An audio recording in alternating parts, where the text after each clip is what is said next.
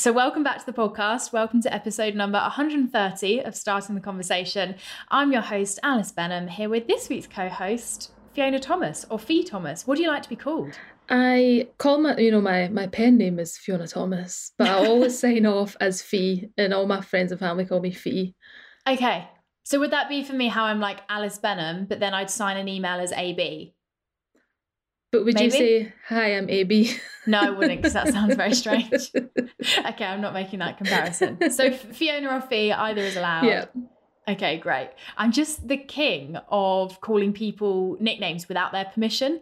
I like to make everyone one syllable. So, like, I call Emily M. I call, you know, e- basically like Polly, I call her Pole. You, I'd call you Fee. And I do it and then realize I haven't checked with them that they're actually okay with that shortening. No, when someone calls me Fee to my face, it makes me love them like a hundred percent more. Okay, great. It's almost it. like a test for you of like, okay, you're you're a real one, you know. You call me my I think so, yeah. Yeah, when people call me because I don't ask people to call me Fee, but when they do, I'm just like, Oh, you you get me. You get me." Nice. You get me. I love that. Well, how are things going? We're both in the middle of pretty full on times in our businesses. Yeah. How you um, doing? Yeah, so uh, point of recording, Out of Office comes out next week, which is my Mhm. second book.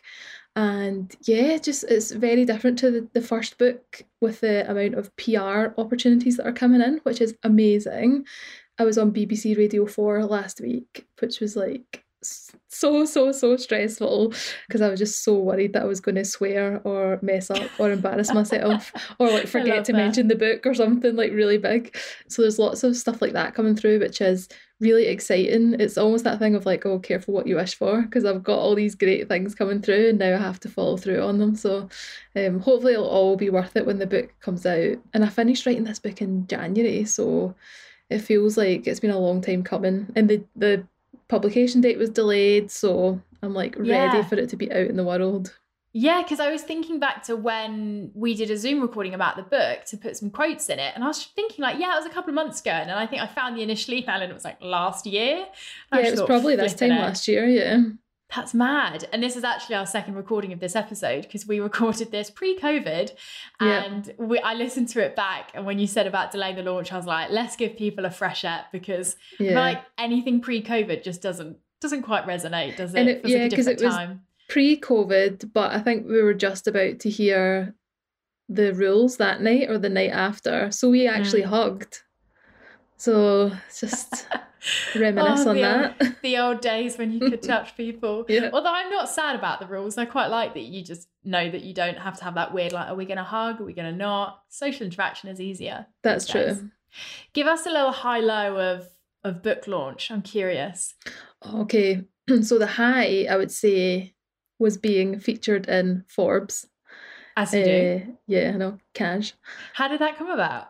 Um, so the so the publisher have got uh, a PR team that outsource all the PR. So um, they've done an amazing job, and they really really get my story um, in relation to the book, which is that I turned to freelancing to kind of help my mental health. Um, and there's a big chunk of the book that's all about mental health for freelancers. Um, so they really got the book and really got my story. So they've really done a, an amazing job at pitching um, to all these great publications.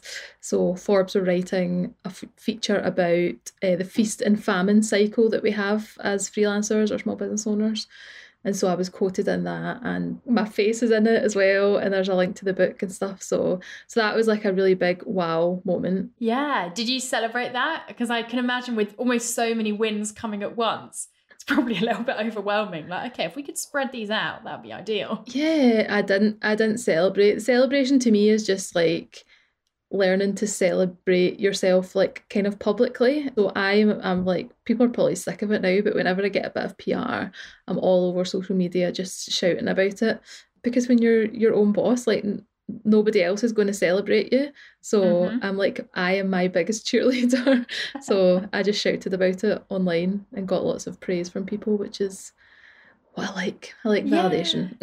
no, don't we all? And it's kind of, you know, it's similar to popping your head up in the office and going, hey guys, this great thing just happened, but we do it on Instagram instead of in a physical space. Exactly.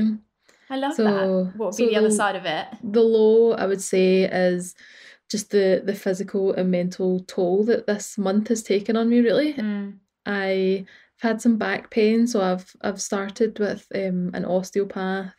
I've also, for the first time ever, started with a therapist. So it's like really good that obviously I've um you know kind of facing up to the physical and mental issues that I've got on at the moment. Mm. But it's actually and and everybody says this therapy is just exhausting. Just kind of dealing with the the fallout of facing up to all, For all the all the things that I've been kind of not really dealing with over the last few months. So yeah, I'm, ju- I'm Mm. just tired, but but I'm really excited as well. Yeah, think about that moment where you get to October first and you'll think, did it, made it, it's Yeah, out. it's it's weird though because the fir- when my first book came out, I remember on publication day being really like, ah, hmm, like this, this is a bit of an anticlimax because people don't read it on the day, Mhm. so you know people share it and stuff, but then you're a bit like, so now what? Like, how can I be validated? Someone tell me it's good. Just way It's like on launch day. I'm like waiting for the emails to come through. Like, Yeah. please, someone, someone, give me some positive things. Yeah, so I'm trying to think of the, on publication day like what I can do to like mark the occasion. Obviously, options are limited at the moment. That's true. So um, at the moment, I've only got afternoon bath. I love that. Just switch off, put the phone away. yeah, I'm the same with launch days. Just have to get very intentional about what that looks like because the very first few launches I did, I wasn't because you just don't know until you do it, do you? And it was the hardest, weirdest days because you would go live, sat on your own in your office, and then you would see some notifications come through, and then you'd want to be glued to your emails and your Squarespace account all day. You don't really know what to do with yourself. mhm. So now I'm very intentional of like, okay, I'll put some meetings in. I'm gonna have friends over in the evening, so I don't just sit in a puddle of, you know, whether it's gone well or not, just sitting with those feelings. Yeah, it's it's, a Yeah, t- I don't- something people don't prepare you for, is it? Like the Yeah. wins when they're virtual can be quite odd. Yeah. The good thing is we're having a virtual book launch on the first in the evening, so that's at six o'clock. Um, and Sarah Tasker from Me and Orla, she's hosting it. So, and I love talking to her just in general. So that that'll feel good. That'll feel like talking to a friend. Yeah, So that's, that's one thing thing. to do. I fully resonate with your kind of high low there, where it's almost the same situation, but it just has its pros and cons. Because I'm middle of launch week, and I think similar to you, you know, anytime you're really leveling up and you're stepping up, all of the mindset stuff immediately comes into play. It, I don't know why it still surprises me, like four and a half years in, that oh, just because you have these levels of success or things look shiny, I think I always expect that suddenly those feelings and you know the fears and the Mm. you know the fear of success and the fear of what if it goes wrong and the self-sabotage I think I always expect that's going to go away and then every time I'm launching I'm like nope here it is again so that's definitely been If it did go one. away, it's almost like, well, you'd be like a crazy Mhm. narcissist. like too confident like Yeah. okay you now need to worry because you actually Yeah, I always, I always remember uh, my friend Kirsty. She's a public speaker, like renowned public speaker, and she said that she started getting bad feedback on her talks when she stopped like caring as much. When she got too confident, too cocky, and the audience were saying like, "It seems like she doesn't really care." So that was when she was like, "Oh, like I need to like check myself," kind of thing. Um, yeah and that's always that's always kind of like stayed with me. Yeah, that's a really good point. Because, yeah, if there weren't all those feelings there, it would mean that I didn't actually care about it going well. Whereas I feel all these things because I'm so desperate for it to go well, because I really believe in what's launching and all of that good stuff. And then the other side of it is it just feels like August off has completely propelled the business to a, a new place in September. Emily and I are a bit like, okay, why is everything going so well? When's something going to go wrong? Which is ridiculous, isn't it? That we're like, Do you feel like you've given people like a break from you and now they're like desperate to work with you again? Yeah, maybe that's part of it. I do think it's good to be missed. And I think just a lot of things seem to be happening at once. So Mm. there's this big free challenge going on, which has been huge. Vix and I launched the Reels thing, which has blown up way bigger than we thought it would. And I think just all of that mixed together means there's a lot of like wins going on, which Mm. I my tone of voice makes it sound like I'm complaining about that. I'm absolutely not. I'm, you know, so proud. But it's such a double-edged sword of I kind of don't it's like, oh, I don't want to celebrate it too much because what what happens in October? Like, if this is how great this month is going, you know, what happens next? But that, I think that's the thing that I'm realizing is that success is actually really scary mm. because you wish for it and you plan for it. And when you get it, it comes with so many mixed emotions. Yeah. And a lot of pressure to then be the best you can possibly be. Yeah, and sustain that success. Mm. I think for me, that's what it, the, the fear of success looks like. Oh my gosh, I thought, you know, nothing would beat the fear of failure. But then once you've got it and you're even more in love with what you've built than you ever thought you would be, then suddenly that fear of failure turns into fear of losing this thing that you now love so much. Mm-hmm. And it's it's trying to not let that get to your head because I know that my business is at its best when I just let things flow and happen naturally and trying not to be this control freak who's like, oh my gosh, what if it all fails tomorrow? But just be like, Alice, trust what you've built. Mm. It's gonna be all right.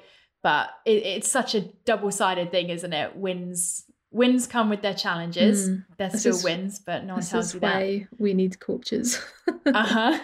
I put up a reel this morning which was like me reaching all of my goals and then it was like my self-doubt just being like just watching and all of the comments in it are like this is why we need coaches in our lives like just mm-hmm. to, just to be that positive voice because when it's you on your own you kind of have to coach yourself don't you like you have mm-hmm. this negative thought or this fear and then you're like okay let's walk myself through it it's always helpful when that's someone else instead yeah. of you. Should we get into conversation starter for today? So let's have a chat about what nobody tells you about starting out and working for yourself.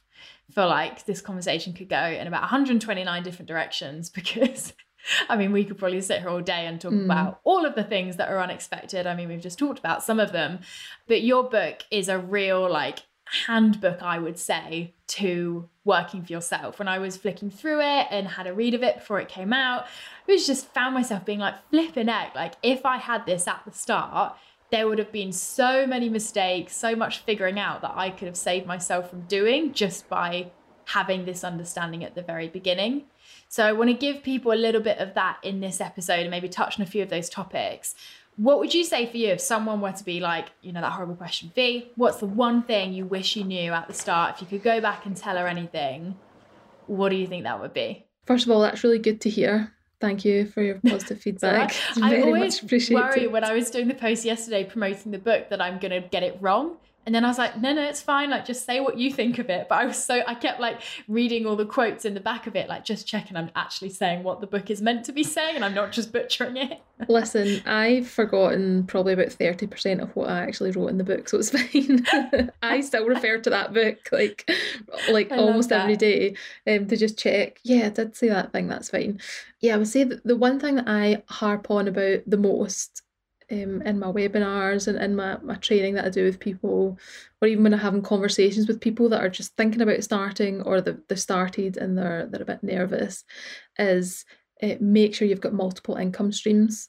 Because when I started uh, freelancing, I had a lot of work coming to me from the Metro.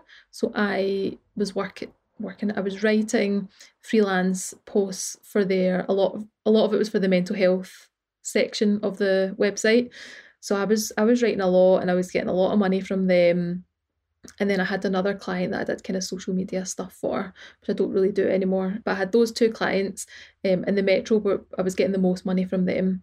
And and basically there was kind of this happens a lot in journalism. The editor moved on and the editor was replaced. And they re jigged the way that the platform was working and they weren't really looking for the type of stories that I was pitching. So almost overnight, I kind of lost like 90% of my income. Mm. And that gave me a big fright and that pushed me into pitching to lots and lots of other publications, which was great because I ended up getting some really good bylines. I got published in some amazing places like Grazia and Reader's Digest, places that I wouldn't have thought to pitch before. But yeah, that gave me a big fright. And that was when I thought, right, I need to I need to be in control of some of my income. I can't just be waiting on clients or publications saying yes or saying no. I need to start launching stuff that's mine.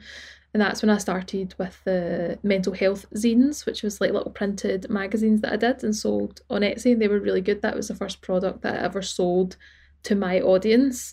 And they went down really well. And after that, I started doing events. And that was when I started then thinking about, oh, like maybe I could teach writing maybe I could work with small businesses. So it really just gave me that kick up the bum to think, no, we, you can't just be relying on one income stream. You've got to have multiple ones that you can pull on so that when one inevitably is no longer fruitful for whatever reason, it, it's not a big deal. You'll just lose a little bit of income and then you can you can pull on some other ones. Yeah, I feel like that's more apt for this year than ever before. You know, the mm. proof that actually not everything is within our control. It's funny, isn't it? It's like work for yourself and you get to control everything. Oh, wait, there's clients and the buck stops with them. I think realizing that the, the control is still in your hands to an extent is really important.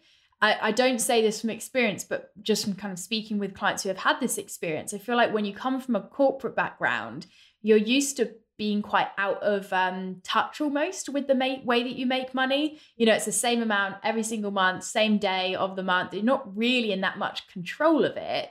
So I can imagine for a lot of people when they go freelance, you you can kind of slip into being quite complacent with it and not assuming and realizing that you do ultimately have the control of you know how much you're charging when you're invoicing how quickly people have to pay you where you make your money but actually that's i mean it, it, it's what makes a business a business isn't it? Is the yeah. financial aspect. And if you leave that up to other people or up to chance you can get in some pretty sticky situations.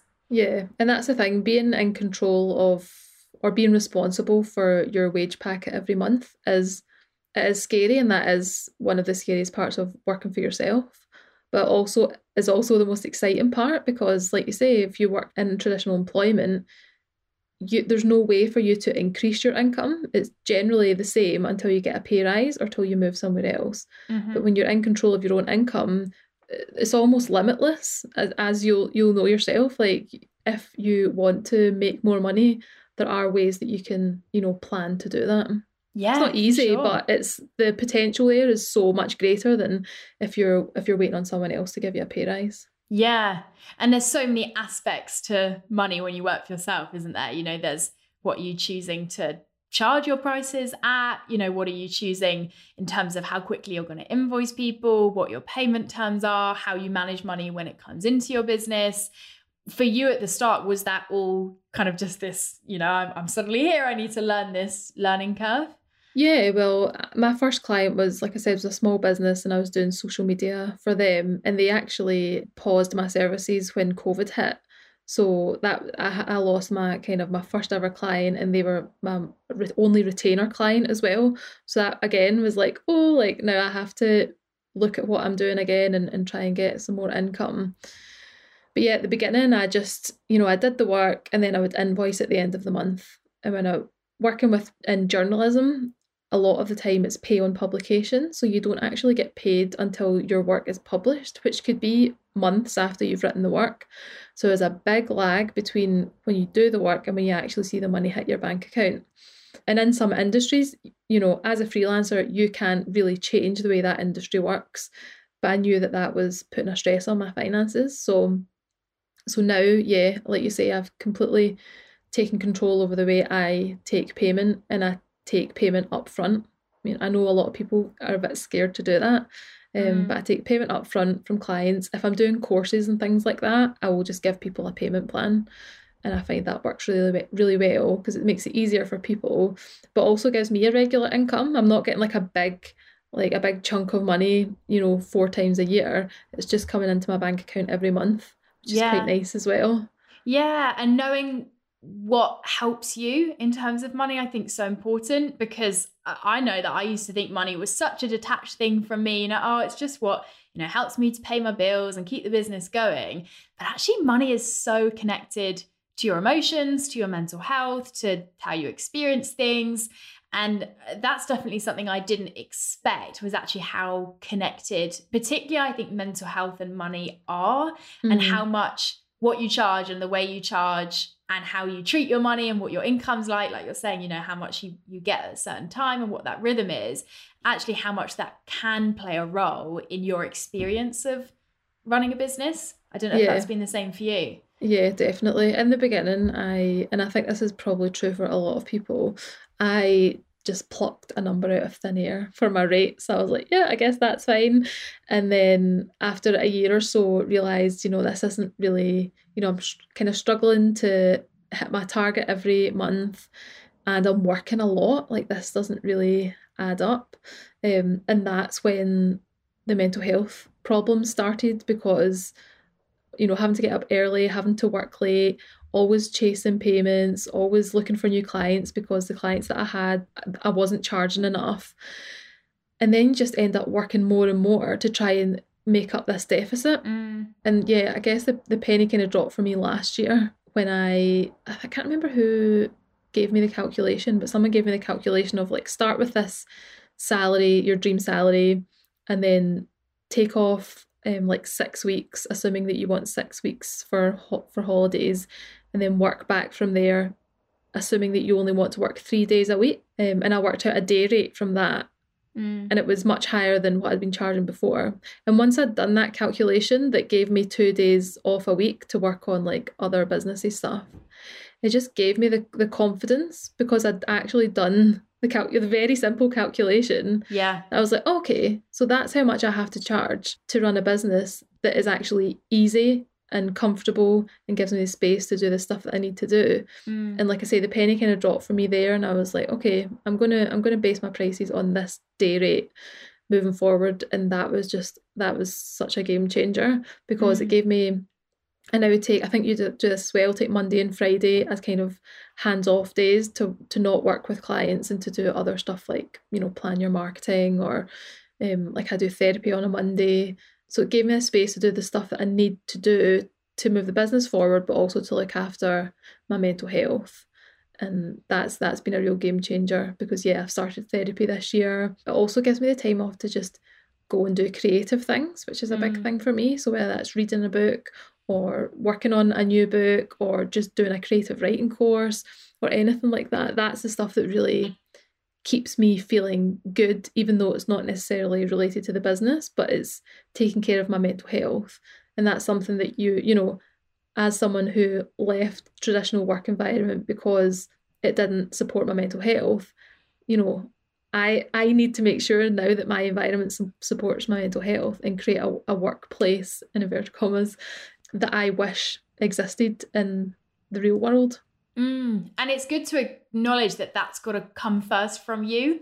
I feel like in the early days, I was kind of waiting for someone else to help make my business work for me and be like, okay, like when when when's the moment where this all becomes, you know, everything that I ever wanted? And then there was definitely this realization of like, oh, I have to be the one to put the procedures and boundaries and systems and processes and plans and everything else in place that are going to get me what it is that I actually Yeah. want from this. And you know, even those tiny realizations of you can't get paid for nine to five, Monday to Friday, no matter what you do, there's going to have to be some hours. For me, like I only get paid two days a week, three days of my week minimum are spent doing stuff that I don't get income from, but I Mhm. have to do those things to work the two paid days a week. Mhm. No one told me about that. When I, you know, looked at the, the price people were charging for coaching, I was like, I didn't get it because I didn't understand why.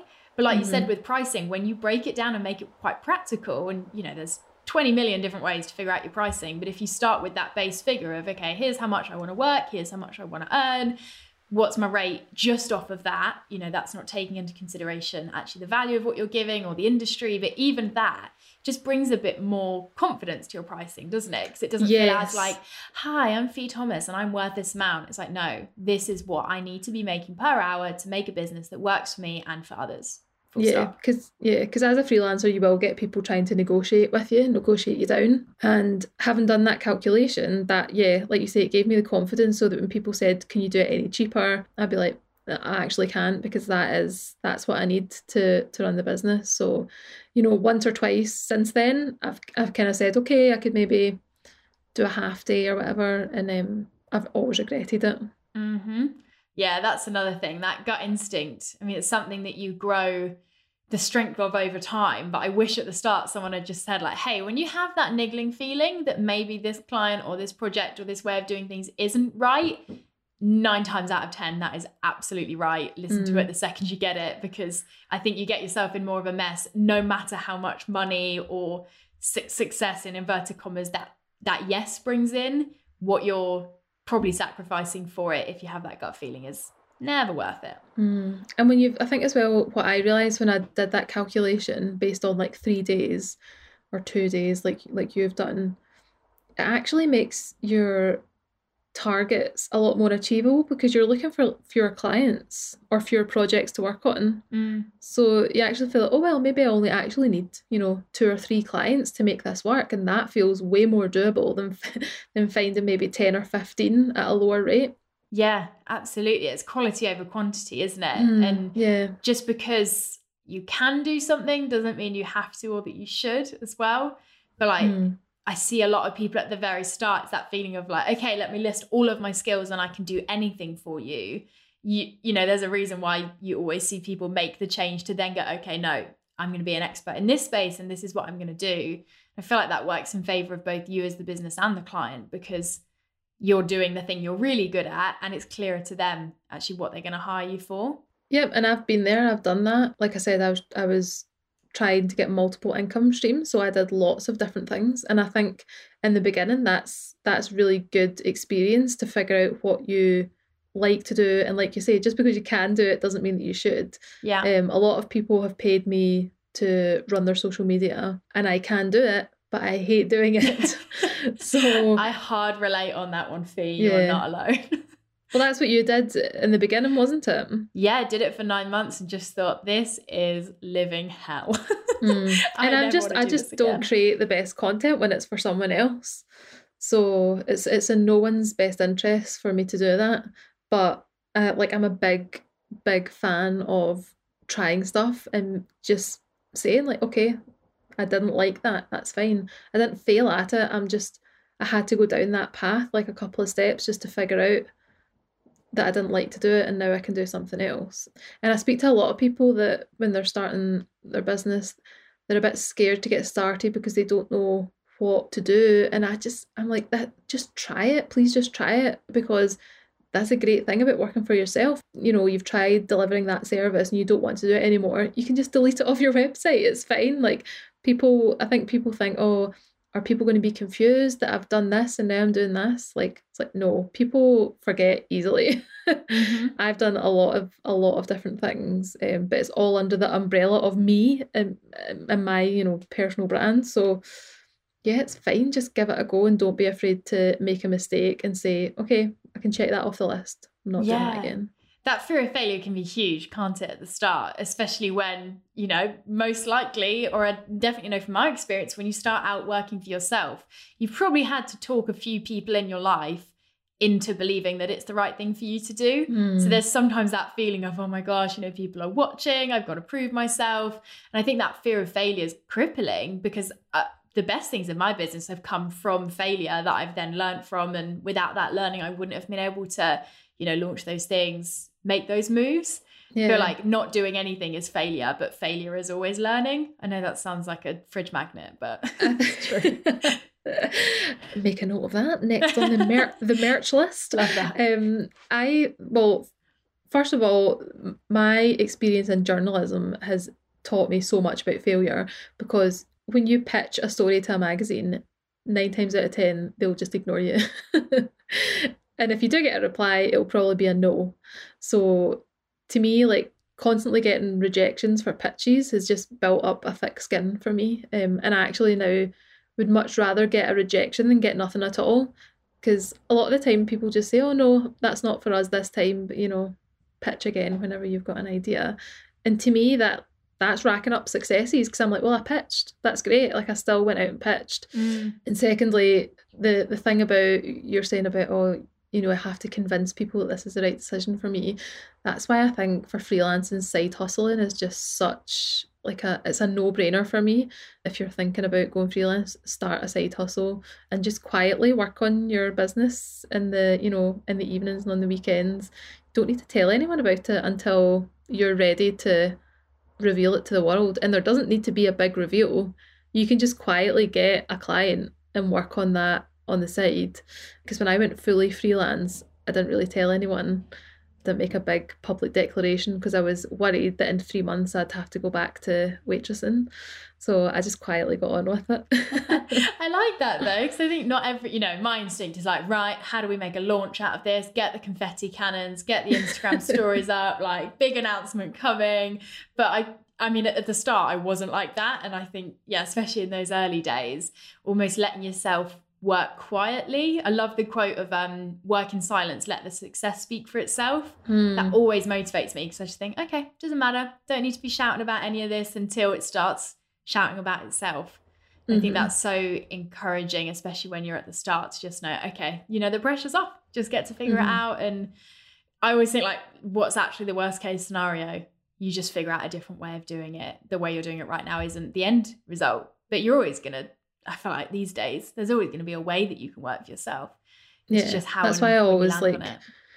I would never really recommend someone to just quit their job and go freelance unless they've got unlimited financial backing.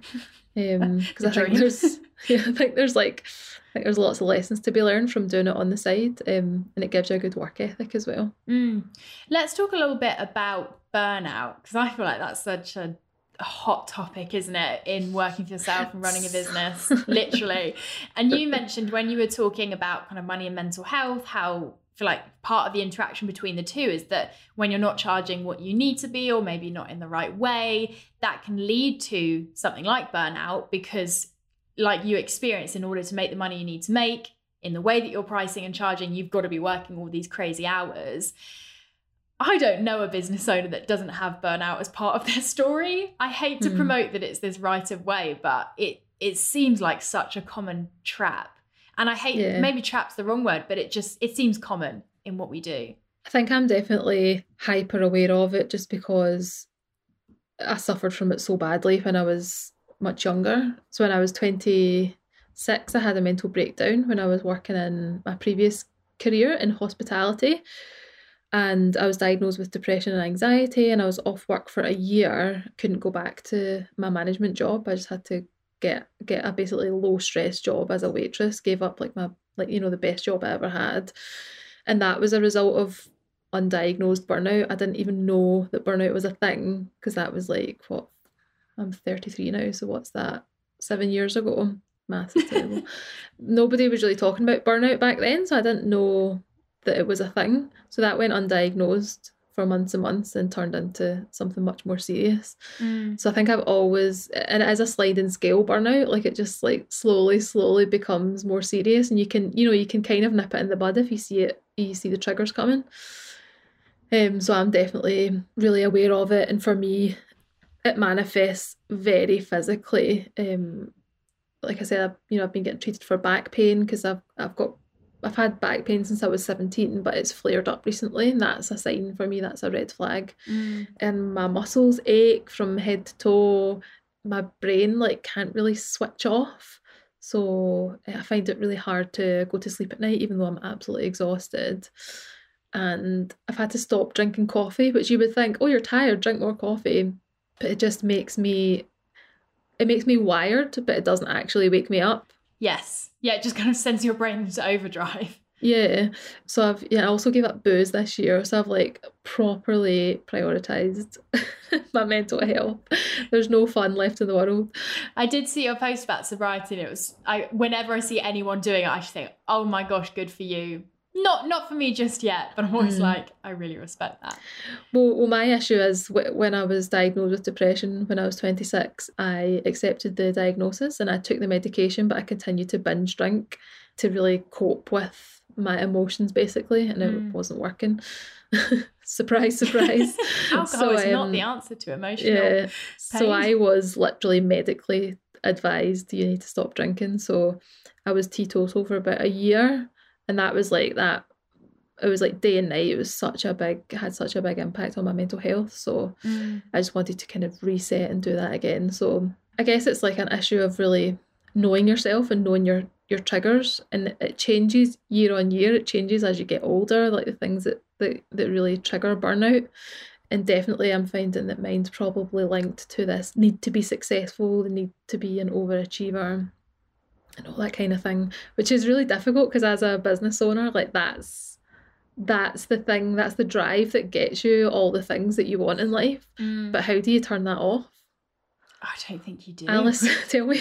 give me the answers. Well, coming from the person over here who was couldn't go to bed until about 2 a.m. last night, just the classic tossing and turning, brains just on another level in terms of ideas and thoughts and let's process this. And now here's a great time to think about that new idea. Mm.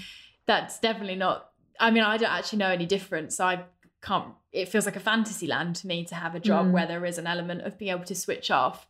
But i think what you said there about knowing yourself is so apt. I know that the first time i burnt out i had no clue that i'd burnt out until i had because i didn't know any of my warning signs whereas now it's it's even before the warning signs come i know the triggers. So when the triggers start happening i'm like okay the warning signs are about to come. And then you get the warning signs and you're like okay. Mm. and then you kind of get to know what it's what helps you. But it's an ongoing i don't want to say struggle but it's an ongoing balance to keep. And balance is even the wrong word because balance you know it doesn't think it really exists when you work for yourself but Mm. I've not found burnout to be a okay, yep, I've solved that problem, hired that coach to help me with it, I'm done thing. It's an ongoing, you know, let's check in with myself. Mm. And I, I quite like to compare it to I don't know if you've heard the fact of frogs. If you put them in boiling water, they jump out. But if you put them Mm. in cold water and slowly heat it up, they'll stay in it and then boil. And I feel like that's what burnout feels like to me, where it's just slowly, slowly, slowly rising, you know, the pressure, the expectation, the anxiety, whatever it may be. And you sometimes don't realize until you're boiling and dying and you're this dead frog and you're Mhm. like, oh crap, what do I do about it? And looking back, you can think, oh, it's so silly. I didn't realize that at the time. But when you're in it, it's so hard, especially when there's not that manager to go, hey, maybe you need to just take a second Yeah. or chill out. And especially when for a lot of business owners it's it's during a really exciting time. So they're excited Mm. and they're happy about what they're doing and they're really driven. Um, but they don't realise it's having yeah this negative impact. In the book, um, I do there's there's a big chapter on how to take time off, and I give some tips on how to take emergency time off, as in like okay, like this at this exact moment I've realised that I can't I can't go to work for the next few days. Um, so I've got some tips in there about like kind of making friends with other freelancers so that you know if worst comes to worst you can actually like outsource your work or you can you know, pass your work on to someone else for a while. Also just having like kind of templates set up so that you if you need to take emergency time off you don't need to think oh you know when your brain just won't even string a sentence together.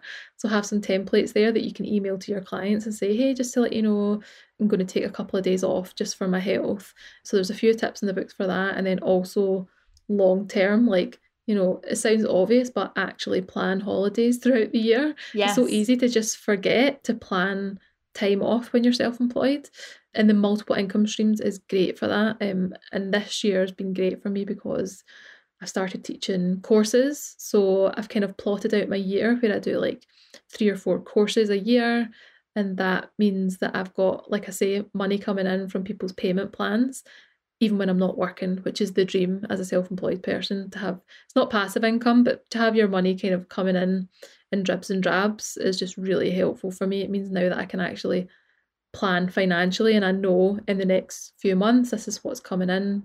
You're not constantly chasing new work every month. yes, when there's a plan in place, the kind of oh, you know, the every week or every month stress of where's the next chunk of money going to come from, or oh, I need a break, but I can't because I haven't planned for it. That gets taken away.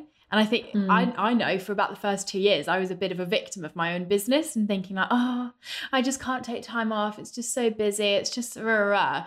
And then I had a moment of like, Alice, like no one's gonna no one's gonna do it for you. No one is gonna you know force you to take a holiday and you don't want to keep waiting for burnout to make you do that because no one likes a burnout induced break it's hardly a you know Mhm. trip to the beach I think it's really easy to to fall into that narrative of, oh, I'm self-employed, I can't take time off. It's like, yeah, like that like we all like to be the martyr now and again. Yeah. But how nice would it feel to be like, yeah, I'm taking two weeks off because I am self-employed? yeah it's like a competition sometimes isn't it when you know Oh, yeah. someone like yeah yeah i'm really tired and they're like i've not slept for two weeks you're like yeah like oh yeah i'm going on my you know i'm going on holiday and they're like well i've not been you know i've been working straight for two years and you're like how is it a competition and i Mhm. say that knowing that probably me this time last year was a bit proud of the fact that i never really took time off and then me this year was like get the frick over yourself. Your business is better when you are rested.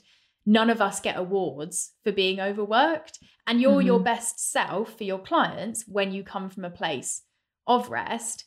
But you've got to know that no one's gonna, you know, no one gives you a 28 days holiday to book in on your little HR system. You've Mm. got to say, I am taking this time off. And then I'd imagine there's loads in the book of like the practicality of that. Because that's definitely Yes. something no one tells you about because you don't get paid for time off. You have to figure Exactly. out how that's going to work. Yeah, and I think Jo from Mad and Sads Club, who you've had on a couple of times, she's a big advocate for fighting against this, you know, exchanging your time for money and getting away from this hourly rate and the day rate kind of culture, which I think is really helpful because, yeah, it kind of feeds into this idea that I exchange my time for money. So if I'm not working in this time, then I'm not going to get any money. So kind of reframing that to set your prices around the value that you provide people. And I think that's that's great because that means that you're charging more or you know, so that when you're off, you're you've still got money coming in. Yes, pricing is so much more than like, here's the amount I would like to make. There it goes. Because Mhm. there's, yeah, there's so much to it. And tax, no one tells you about that. I didn't realize that, you know, 20% minimum of everything you earn, no longer yours. Goodbye. Yeah. And pension, um, yeah, like your it. things like your healthcare, yeah, holiday, investing in yourself, like for equipment, investing in your your own training. Yeah, it goes on and on and on. Mm. So basically, conclusion of the conversation starter. Nobody tells you anything when you start out, but it's amazing. The spaces we're in, the books people are writing, Hello Out of Office on October 1st, the podcast people are creating, the communities that exist, like they exist to try and bridge that gap between, oh my gosh, what am I doing? I don't know anything. How do I do it? Well, the, I wanted the the sentiment of the book to be if I can go freelance, anyone can. Mhm. Because I didn't set out for this life. This isn't. I didn't lie in bed as a fifteen year old and think really want to have my own business like that. I was like, absolutely not. Why would I want that? That sounds so terrifying and so stressful. I talk a lot in the book as well about how a lot of self employed people didn't choose this life. We just felt backed into a corner by the traditional nine to five or you know you know I spoke to people with chronic illness who said it's the only way that they can earn money. People with mental illness who say it's the only way they can get flexibility. You know people with families who say it's the only way that we can logistically do it without having to pay for loads of childcare. Yeah like I said I didn't set out to do this. I'm not the most you know experienced freelancer that's ever written a book. It's just my experience and I'm willing to say that I've made mistakes and I think that's fine. Mm. I think that's what makes you human and relatable. If you're sat there going, Yeah. I've got all the answers, I'd be like suspicious. I'm like, there are no answers. How has she got them? Where where are they? Fill me in. and a lot of the learning for freelancing is on the job. and Yeah. you've just got to be prepared to say, you know, every year I will grow, every year I'll learn something new. Mm. It's kind of part of the fun, I think. Yeah, If you say it like having a problem and thinking, well, I'm going to have to solve this. Mm. Yeah, it depends. You know, if, if it's a nice, easy, satisfying solve, I'm like, fantastic. I love that this business is me. If it's an annoying one, I'm like, where's my uh, IT department? Where's Yeah. my who wants to troubleshoot this for me then? that should definitely be something you can hire. Anyway, should we head on to some confessions? Go for it. Okay, let's do it. I haven't actually got a specific confession for us this week because there were about 15 which were all the exact same one. So I thought I would just Oh. share that. And then if you have any like typical freelancing confessions, sneaky things that you've done or heard about, you can share those.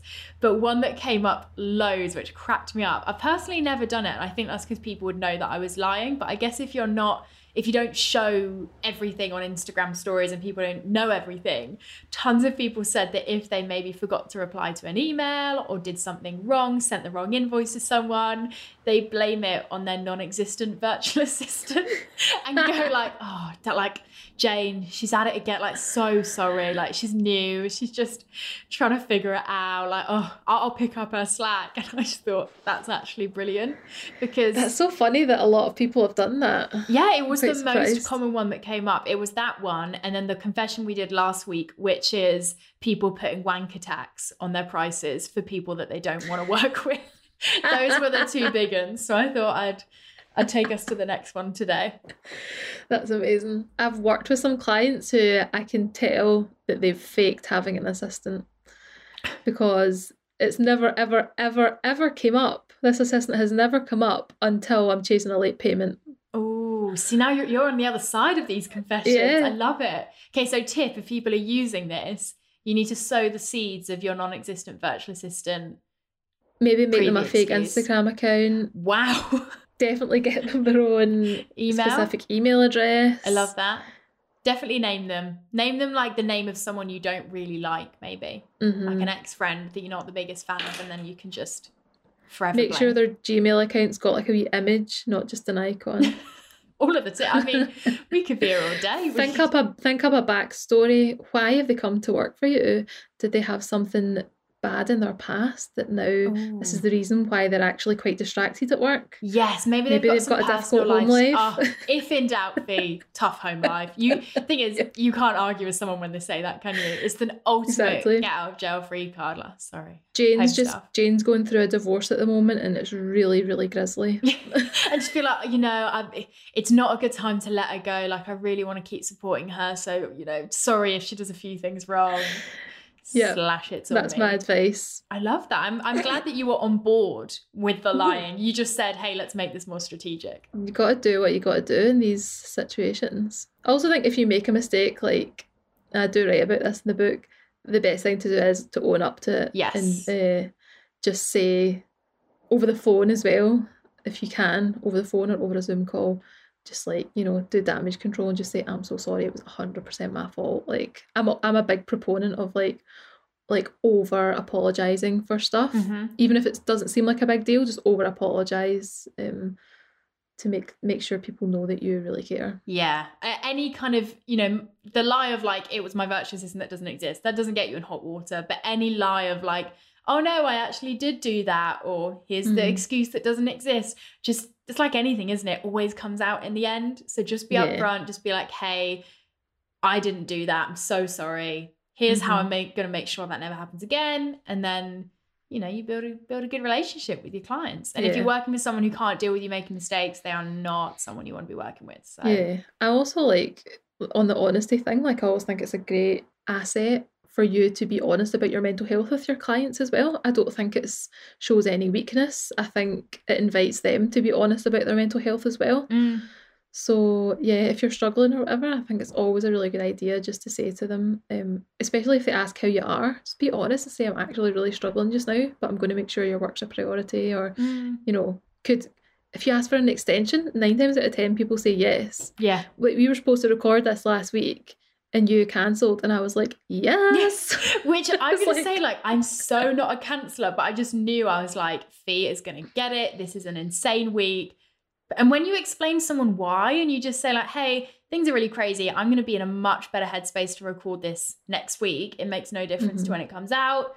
How is that? Like, everyone wins. And nine times out of ten, when people cancel on me, I'm like, yes, thank you very much. Free time. Appreciate that. Get a bit of space. Absolutely. Fee, thank you so much for joining me. This has gone so quick. No worries. Always Thanks for the way. And thank you so much for being part of the book as well. Uh, yeah, I think you're the most quoted person in the book because some people I just quoted like a line. You had to have like big chunks of the page like in italics, like fully like in, in all your glory because you just gave so many good gems about digital marketing for freelancers. And I felt like I kind of got a free session as well, which was great. Always the way. Oh, that's so kind. No, I was flicking through it and I kept like I, I think there's there's a good few and I just kept seeing them. I was like, I'm again like, okay, here she is. It I think there's so about exciting. four, and also there's a list of like how to get motivated, and one of them is take a cold shower because this is what Alice Benham does. Yes, cold showers for the win. No, it's Yeah. an absolute honor, and I, I'm speaking about it as if it's my book. But I just I hadn't really processed the fact that it would be my words and my name in a book. And when it came to my letterbox last week, I was just a bit like, I'm so emotional.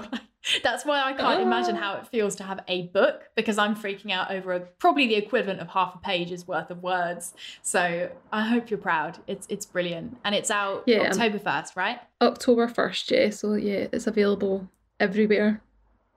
all of the good places. That's what people say, yeah, isn't it? That's everywhere like online. the, yeah, the liner. Well, it will have come all out good bookshops. when this comes out. So hopefully people have either already got their hands on it or they can go and grab it. I've put it on pre-order for loads of friends who I'm trying to like force to start businesses and they keep using all these excuses that they don't know anything and I'm like, you read this book, then you have no excuse. Great. That's Start such a nice idea to give it to a friend. Yeah. Yeah, I think it's it's it's such a gift. I wish I had it. I'm a bit butthurt. I'm like, I don't want people to have this. Like, you have to figure it out like I did. But no, it's good to share. It's a great book.